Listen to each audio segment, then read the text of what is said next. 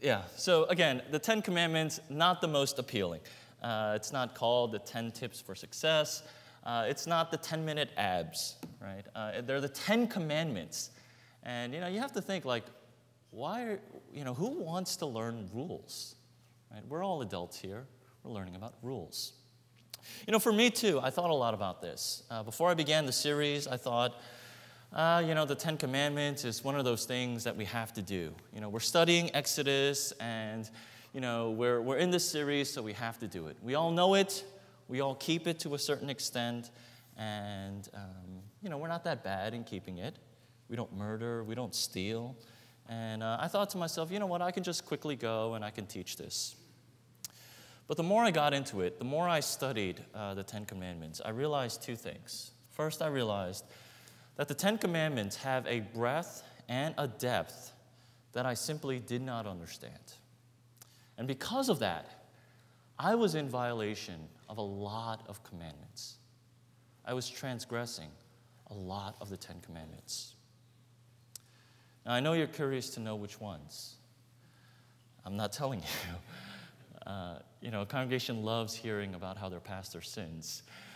But uh, I, I, won't actually tell you the ones that I uh, were convicted of. But I realized that the Ten Commandments are just so much wider, so much deeper than I had originally thought. The second thing I realized in my study was this uh, the Ten Commandments reveals so much about God. It shows us how righteous He is, it shows us how holy He is, it shows us how good He is. And good not just in the neutral moral sense, but it shows us how good He is to us, His people. More than anything, the Ten Commandments show us how deeply committed God is to us. And so, before we begin this series, uh, I want to at least instill in you some anticipation, uh, perhaps even some excitement.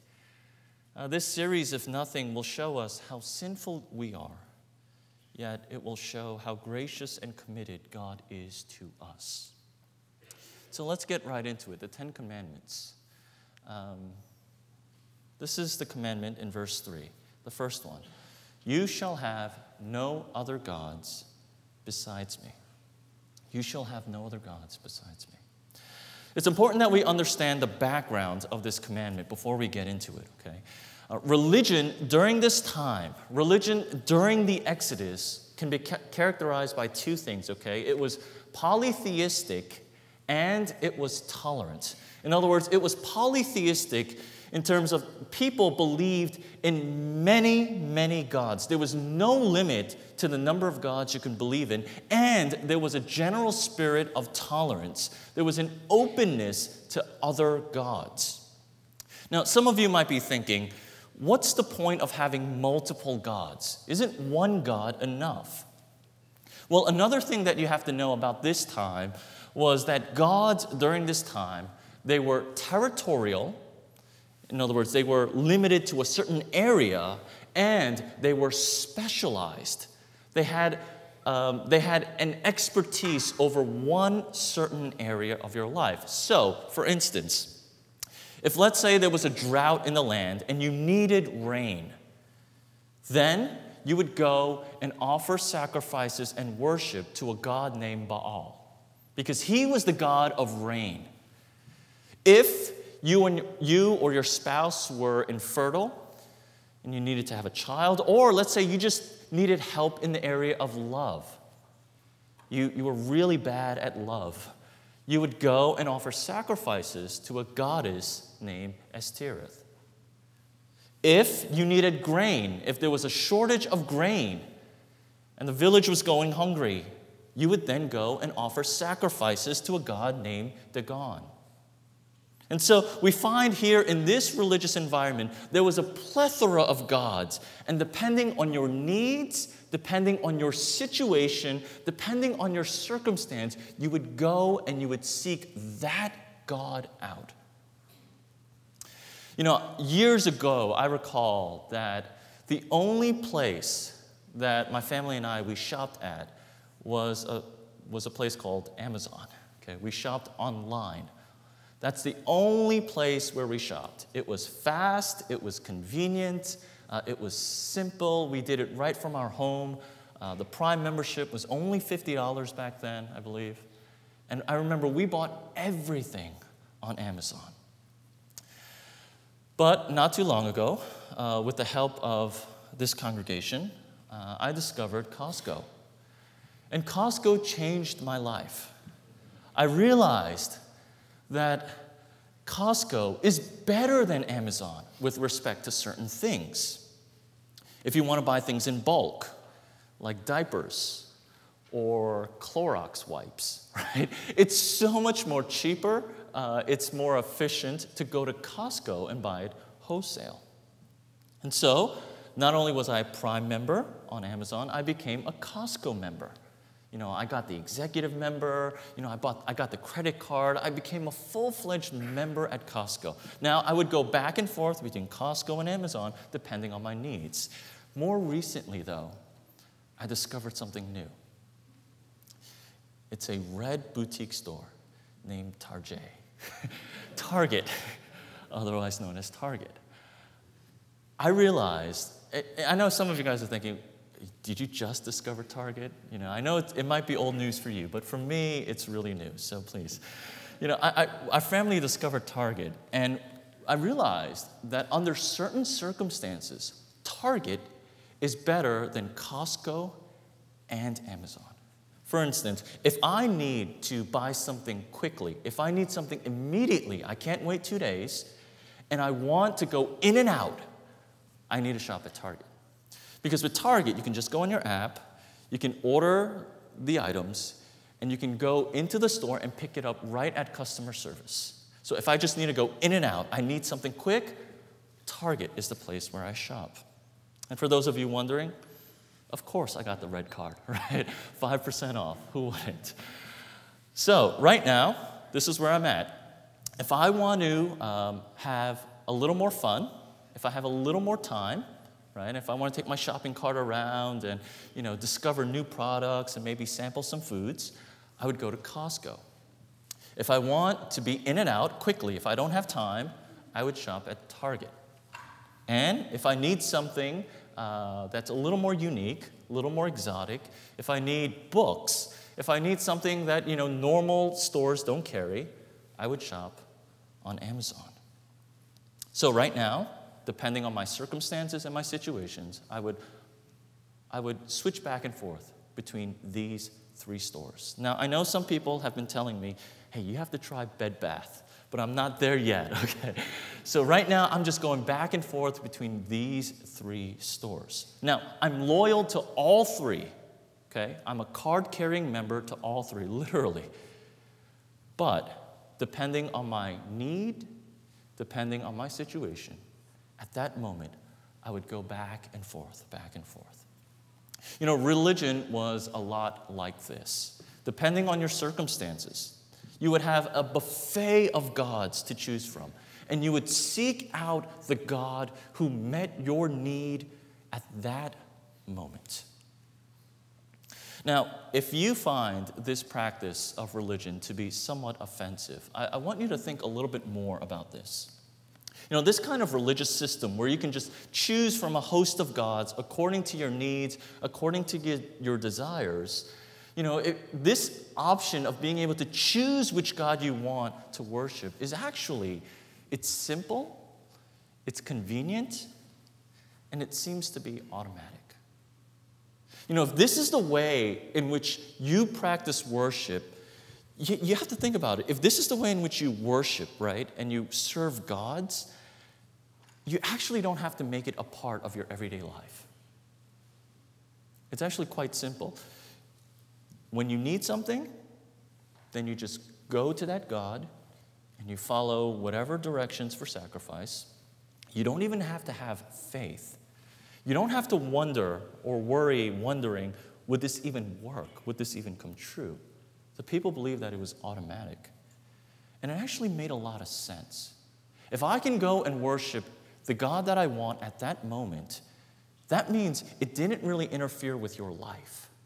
Your everyday life remained the same, and you only went to that God when you needed it. It was simple, it was convenient, it was automatic, and you had options. You can choose.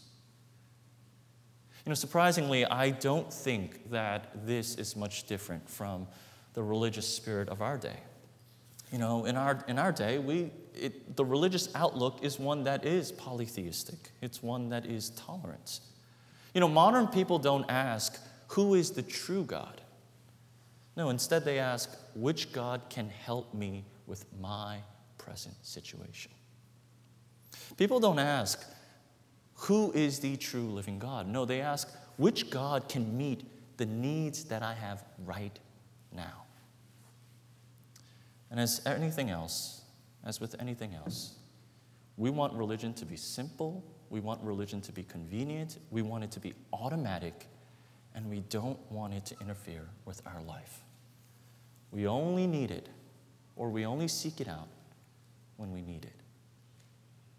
You know, within this religious world, within this religious atmosphere, the first command that God gives on Mount Sinai is this You shall have no other gods besides me.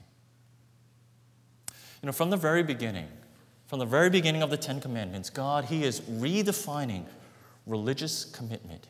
And He is expressing from the very beginning what He wants from His people. In other words, God, He is DTRing. He's saying, let's define this relationship right now. This is what I want. Previously, religion was nothing more than a business relationship. It was, I scratch your back, you scratch my back. You do what I want, and I will do what you want. But here on Mount Sinai, with the Ten Commandments, we find God wanting something more. He's desiring something deeper, He is desiring something that is exclusive. What is that? Well, if we look at this verse, you shall have no other gods before me. The verb that's used here, to have, is often used in the Bible to speak of marriage. So, the phrase to get married, you know, the, the phrase that we use in English, to get married, is literally in the Hebrew to have a man, to have a woman. So, this possessive verb to have, a lot of times in the Hebrew Bible, connotes marriage. Here's what God is saying You shall have no other gods. He's saying this. You and I now are entering into a relationship, we are entering into a marriage. And just like in a marriage, there is no room for a third party. So, also now between you and me, there can be no other gods. It's just you and me now. You know, if you look at Jeremiah 31, um, Jeremiah 31, um, God, you know, the, through the prophet, he is uh, speaking back of the time of Exodus. And I want you to notice what he says. He says this The covenant that I made with their fathers on the day when I took them by the hand to bring them out of the land of Egypt, my covenant that they broke, though I was their husband, declares the Lord. Though I was their husband. He is saying on Mount Sinai, when they had created this covenant, it was one like marriage. You know, for God, uh, during this time, during the time of the Exodus, and you know, maybe even during our time, for God to ask for absolute allegiance, for Him to say, You have to be undividedly devoted to me, may seem to be exhausting, a bit much. You know, I'm sure there were people during that time saying, Wait, God, what about the host of gods that we already have? I'd say, Wait, God, I think you're asking for a little too much. But as God frames this commandment within the context of marriage, as He's defining the relationship, saying, No, it's one where it's just you and me, this command makes absolute sense. In fact, for God to have entered into a marriage relationship with this people and to ask for anything else would be absurd. You know, Kevin DeYoung, who is a, who is a pastor in North Carolina, he uh, actually brings this to life with this um, scenario, with this made up scenario in one of his books. And, uh, and I have it out here for you. And this is what I want you to, um, to follow. Imagine, imagine if a husband came home, okay, your husband came home, and he said this. He said, Honey, it's so good to see you. I want to introduce someone who is very special to me. Now, don't get me wrong, you're special to me too. But, honey, I want you to know I've met someone else. She's lovely, and I'm going to spend some time with her. I'm also going to spend a lot of time with you. I just want you to know that some nights I'm going to be with her instead. I think the two of you would really get along. You'll be great, great friends. You both mean so much to me. What should a wife say in that kind of a situation? Should she say, That's great. I'm honored that I can still be a part of your life? Hardly. What the wife would say is, No, it's either her or it's me. Make up your mind. And if the wife were to say that with a great deal of passion, would anyone think she's being cruel, proud, unfair, or intolerant? No. We would say that she's being the sort of wife that she ought to be. She has every right to be jealous. You know, we'd be concerned if she wasn't angry. Marriage is a relationship that demands forsaking all others. Friends, here in the Ten Commandments, with the first commandment, God, He is completely redefining what it means to be in a relationship with Him. Mount Sinai, with all of its thunder and lightning, is not a scare tactic. Rather, it's a wedding ceremony. On this mountain, God and His people are entering into an exclusive relationship. You will be my people, and I will be your God. Simply put, God is saying this I will commit to you. You commit to me. I will be your God. You will be my people. Can we do this now? Can we do this? You know, if we take a step back, um, you know, I think this commandment, you shall have no other gods besides me, uh, can elicit two potential responses. I think one response is fear, and the other response is awe. First, fear. You know, for some of us, there is nothing that we are more afraid of than commitment. If God is saying, I will commit myself to you, you commit yourself to me. For some of us, that's a really scary proposition. You know, if God, you know, said to some of you, hey, listen, I will give myself wholly to you. You give yourself now wholly to me. I think some of us would be afraid of that. Maybe take a step back and say, wait, wait, God, you're taking it too fast. Let's slow down here. What do you mean, holy? I'll give myself wholly to you. I think some of us, this is a really scary thing. We are a people that's definitely afraid of commitment. Because by committing, it means that we lose our options. And there's nothing we prize more in society than options. About 15 years ago, uh, Patrick McGinnis, who was then a uh, business student, he's a businessman now, uh, he was the first one to actually coin the term FOMO, the fear of missing out. Recently, he did an interview with the New York Times, and he talks about how he came up with this term, the fear of missing out.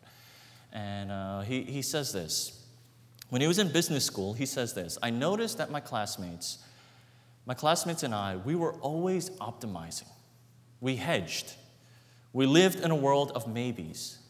And because of that, we were paralyzed at the prospect of actually committing to something out of fear that we might be choosing something that wasn't the absolute perfect option. You know, McGinnis, he noticed that all, everyone, No one was committing to anything because there was this fear once I commit, I'm going to lose all of my options. So he created fear of missing out. McGinnis also coined the term FOBO, F O B O, and that's fear of better options. He said, because we live in this hyper connected, this option filled world, we're always thinking, is there a better option out there? For us to make one single decision, we obsessively research every possible option there is. And then, when faced with the decision, there's always this fear Am I choosing the best one? You know, I understand I am just like that. FOMO and FOBO are real things for me too. You know, for example, when I have to buy a plane ticket, I do all the research I can. I go on Google Flights, I go on Hopper, I go on the American Express travel porter, portal, I go on Chase's travel porter, portal. And then I research the airlines and see is it better to buy in miles or in cash? I do all the research and look at all the options, determine which airline, uh, which airport is best flying out of, what lounges are available. And after all of that research, I save the search and I close my computer and open it up again the next day.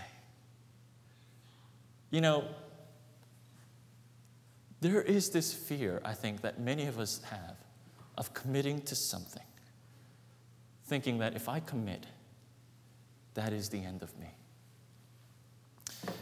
Patrick McGinnis says, as a result, because we have FOMO, we have FOBO, he says, as a result, we have something called FODA. And I'm not making this up F O D A. He says, the fear of doing anything. We are paralyzed by our options because we're always seeking optimization, because we're looking for the perfect option for everything. It always results in indecision, it results in regret, and a lower level of happiness. You know, I think for us as people to hear this word, you shall have no other gods besides me, I think it's a scary proposition for some of us. What if I commit to God? What's going to happen to me? If I give myself wholly to God, what does that mean? Am I giving myself up?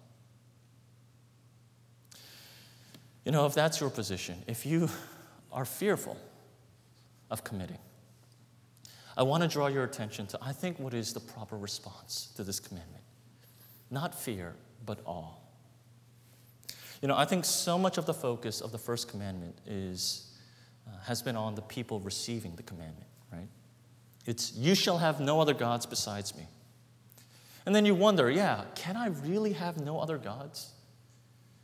But I think the focus needs to be shifted now from you who is receiving it to the one who is actually giving it. Instead of thinking, can I commit? Can I really have no other gods? Think about the one who has already committed to you. God is saying, You shall have no other gods, because for him, he has no other people. God has committed himself first to us.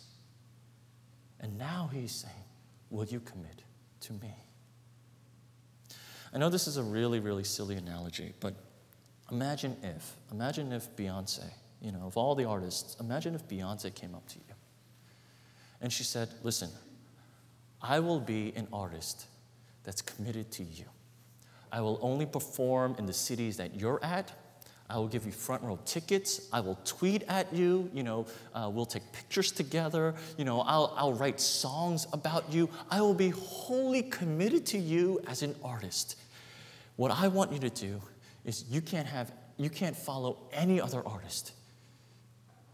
You must only be a fan of me if Beyonce were to say that, even if you don't like Beyonce, that level of access, that level of exclusivity, if she were to offer that, many of us would say, Yes, Queen Bey. Yes, I'll do it.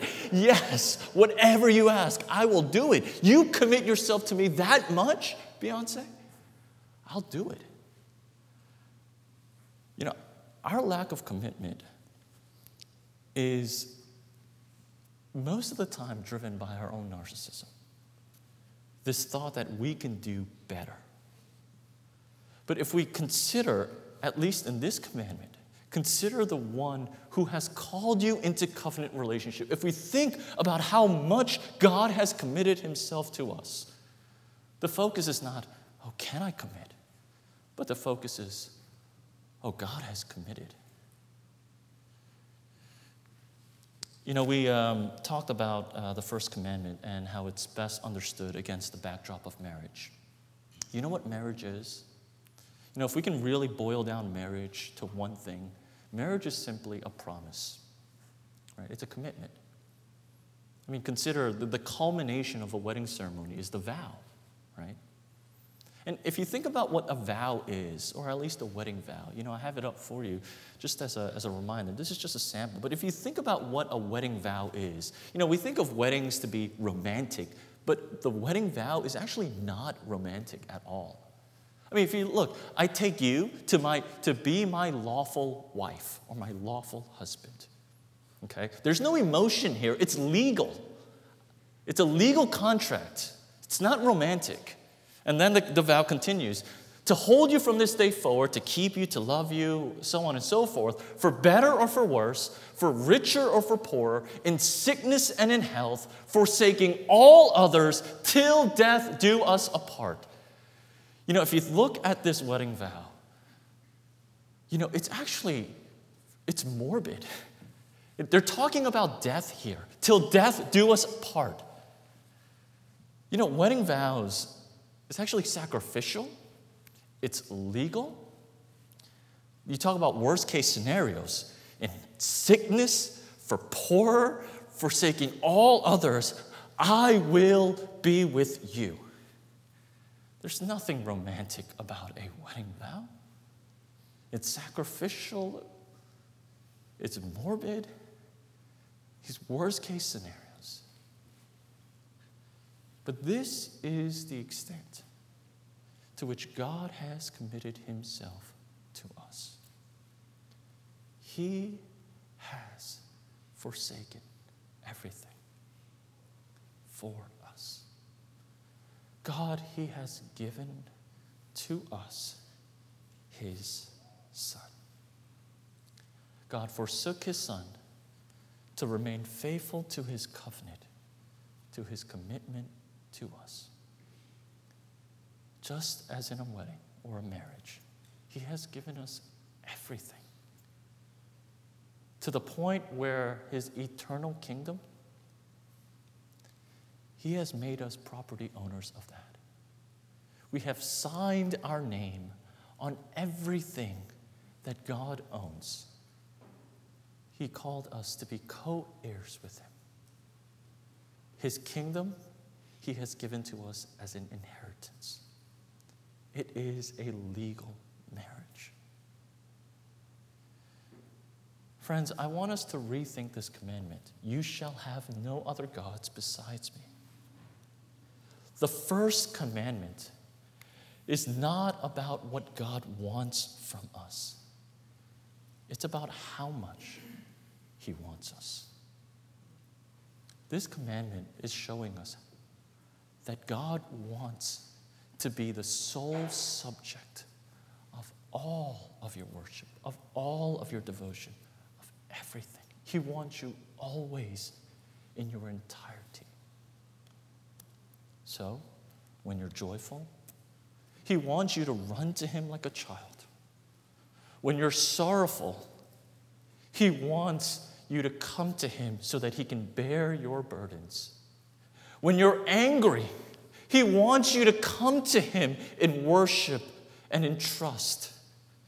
When you're hurt, He wants you to come to Him so that He can heal you. When you're confused, He desires you so that He can lead you. He wants everything, all of you, at all times. He wants your worship in all types of circumstances, with all types of emotions. The first command tells us how much God desires us.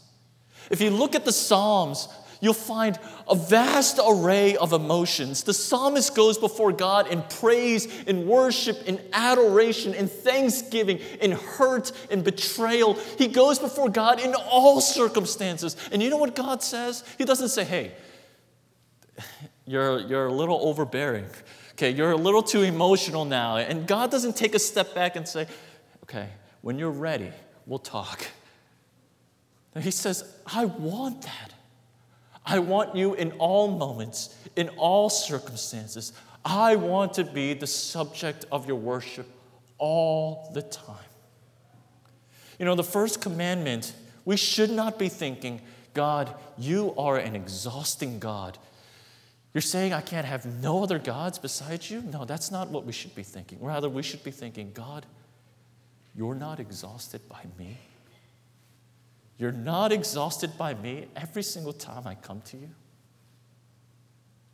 And no. First commandment shows us how much God deeply desires us.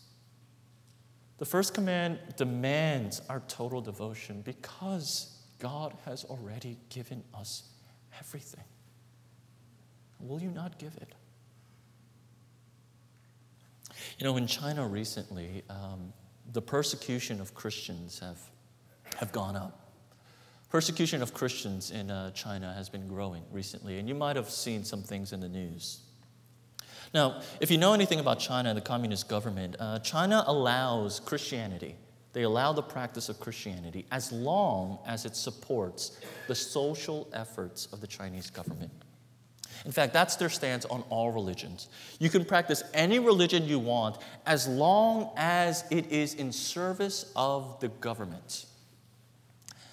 Uh, the president of China, Xi Jinping, uh, who looks to be the president for the rest of his life, um, he actually started cracking down on Christians a little more.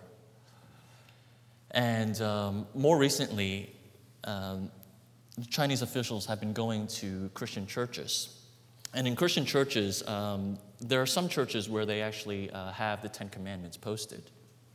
They have it up, just like you know we would find the Ten Commandments at uh, the Supreme Court or some of uh, the courts here.